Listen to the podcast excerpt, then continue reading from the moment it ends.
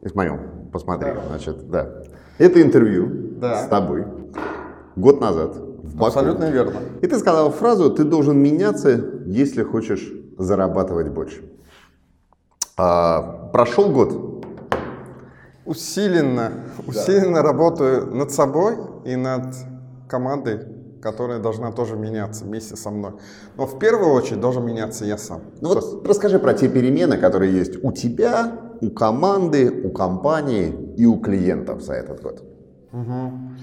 У меня лично я стал больше внимания уделять всяким нюансам, управленческим нюансам. У меня лично то, что я стал, э, скажем, думать о том, что старые добрые отношения это все хорошо, это все касается кадров, да, но жить все время старым, продолжая опять же эту тему, нельзя, потому что жизнь меняется, и надо меняться как самому, так и кадрам. То есть я могу уже, если раньше я вспоминал, сколько лет мы вместе, ну, да. как мы это все делали, я сейчас могу четко говорить, что я тебя люблю, обожаю, но если ты вот не выполняешь те показатели... Не те, меняешься тоже? Не меняешься тоже, ну, значит, нам не по пути.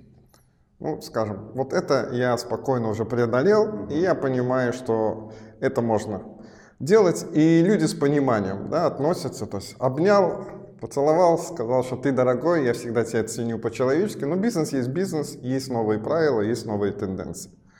Далее меня очень зацепила мысль о том, что она старая мысль, но недавно Гаррет Джонсон, по-моему, есть такой, он сказал, что главный KPI маркетинга и рекламы – это успех, в первую очередь, твоего клиента и восторг твоего клиента.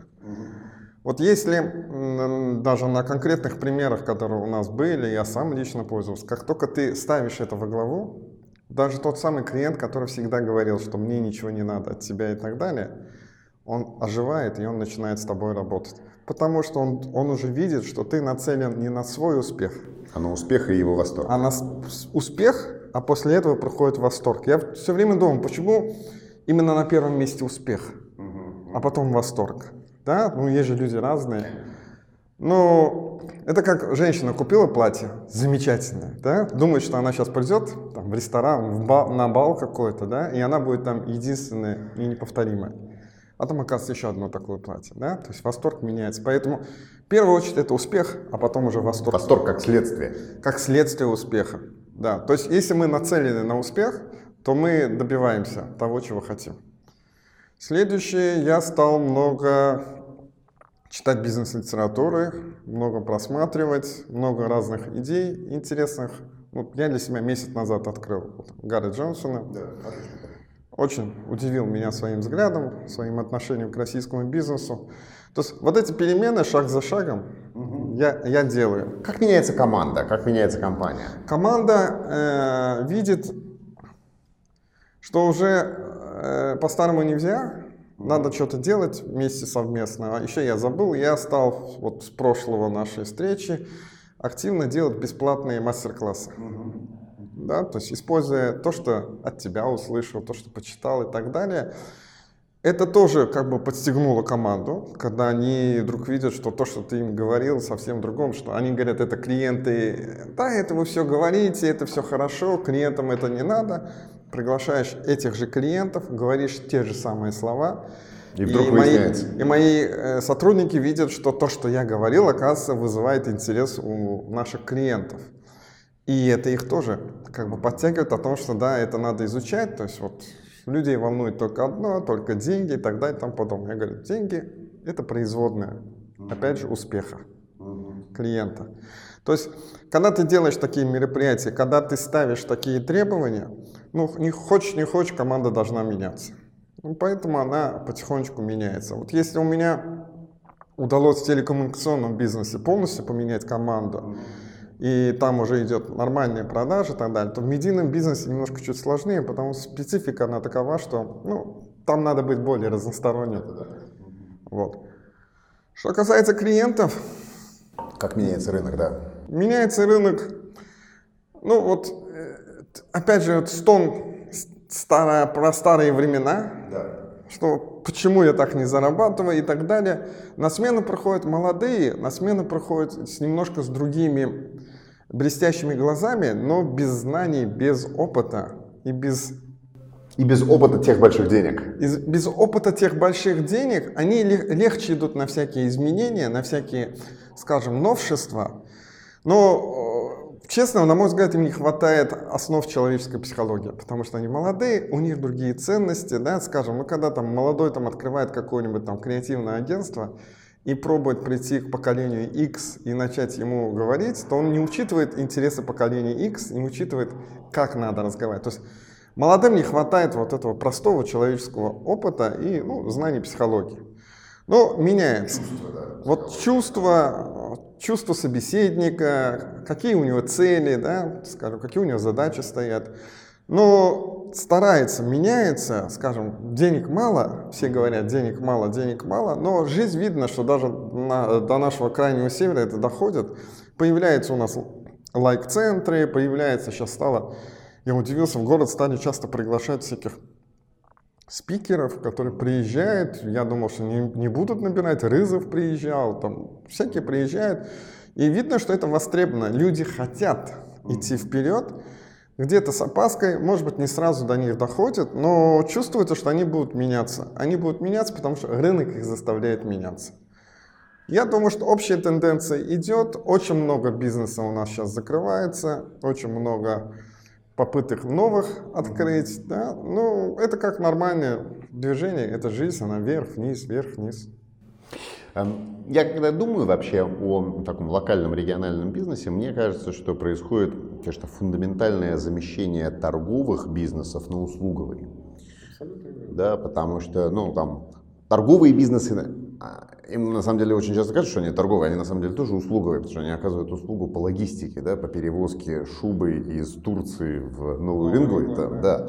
Вот. И они торгуют не шубами, они торгуют перевозкой этой шубы. Да. Шубами торгует тот, кто ее шьет. А, но с приходом там интернета, с приходом интернет-магазинов, я имею в виду e-commerce, с приходом сетей, здесь ниш становится меньше. А вот во всяких услуговых историях, какие-нибудь там курсы для детей по умственному счету, там, да, по счету в уме. По какие-то там, да, какие-то истории для девочек, для женщин, для мальчиков, какие-то такие формы времяпрепровождения своего рода. Вот этого становится больше. Но у Рингуи также, да? Да. Ну, у нас сейчас специфика такова, да, то есть, скажем, 9 месяцев снег, да. и, по сути, ходить-то некуда, да, по морозу сильно не походишь. И еще из-за того, что снег, э, скажем, зона общения, она меньше. И поэтому вот активно у нас Ямал э, на первом месте в России по, по проникновению интернета. То есть там население маленькое, 500 тысяч населения всего округа, да, но из них где-то 450 тысяч подключены, подключены и пользуются. Ямал на первом месте, например, по использованию, скажем, на душу населения госуслуги портала. Да? То есть ну, у нас это... Чтобы не ехать. Чтобы не ехать, чтобы не мерзнуть, да, чтобы там не сталкиваться с теми, там, скажем, человеческим фактором, которым они, может быть, и не готовы. Меняются услуги, они появляются, и, Ром, ты прав, что сейчас просто торговать никому не интересно. Да? Сейчас интересно получить какие-то эмоции, когда ты приходишь в какой-то магазин, да? даже покупая то же самое молоко, там, хлеб и так далее. Если тебе его смогли преподнести интересно, ярко, да, ты же не фактор, что ты будешь всегда на цену смотреть. Да? У нас сейчас вот произошло, что появился магнит, ты в прошлом году спрашивал, вот магнит появился, Другие, э, скажем, местные сетевые магазины стали закрываться там по... Но мне в магните некомфортно. Мне в магните некомфортно, потому что мне не нравится вот эта вот обстановка, мне не нравится, что там чистота, там, скажем, как расположено, все остальное там потом. Нет эмоций. То есть я готов там больше денег потратить, но мне нету. И поэтому я ищу, скажем, там, где я смогу получить ту эмоцию, которую я ожидаю. Да? А это в первую очередь сервис. Это в первую очередь то, что мне могут преподнести, скажем, хозяева или там э, администратор, скажем, того же самого магазина, ресторана, кафе и так далее. То есть сервис на первом месте. Ну и во всем мире же, по сути, мы же Apple покупаем iPhone не потому, что он такой самый дорогой, мы за тот сервис, который он нам дает, за те возможности, за те ожидания, оправданные ожидания, что мы получаем например, от э, продукции Apple. То есть сервис на первом месте. Это ну, Ну вот получается, да, вектор вот туда, в большую сервисность, в эмоции, в ощущения. И за это проще брать деньги, честно, в результате. И за это люди готовы платить. Окей, для рекламного бизнеса тот же вектор? Тоже в эмоции, ощущения и А, в вот для рекламного, я даже ожидал рекламодателя? этого вопроса от тебя, да? Мне кажется, что и наш рекламный рынок, он должен становиться более персонифицированным. Более, то есть просто сейчас предложи какой-то продукт, наш продукт, да, рекламный продукт, он сразу не будет иметь успеха, пока ты его не персонализируешь конкретно под клиента. Да? Ну, наша главная задача – узнать потребность ее. Пока я не выявил потребность, я это красиво не упаковал с эмоционально, ну, скажем, во-первых, я им должен показать, чего он получит, какой результат, а если я еще могу эмоции туда добавить, ну, как любой товар, он продается. Что будет через год, когда мы с тобой встретимся за какими-то другими бокалами с водой в следующей какой-то локации, и я тебя спрошу, что поменялось? Какой бы ты дал прогноз на этот год? На наступающий год? Наступающий. Да. Ну да, знаю, конец 18-го, начало 19-го. Ну, 18-19. Ну, Куда вот тренды ведут? Я вот читал твои эмоции по поводу Big Data, и я понимаю, что, может быть, это не так быстро будет. Но вот ощущение вот того, что все наши персон... ну, скажем, наши интересы, наши потребности, да, они будут попадать куда-то в какой-то там, скажем, сервисный центр или там, скажем, на какие-то сервера. И вот тот, кто сможет это грамотно использовать, тот, кто сможет какие-то, скажем, начальные шаги даже в этом сделать, ему будет легче дальше. И самое главное, если он сможет это донести до команды своих сотрудников, что это очень важно. Да? Потому что все равно на первом этапе данные в Big Data да, будут заносить наши с вами сотрудники. Да? А у них в первую очередь, ну, мое ощущение, ну, я сталкиваюсь, когда ты приходишь с какими-то новшествами, а у них первый этап, что какой-то страх, да? что если вот мы сейчас вот там все автоматизируем, все изменим, а буду, буду я потом востребован или не буду востребован.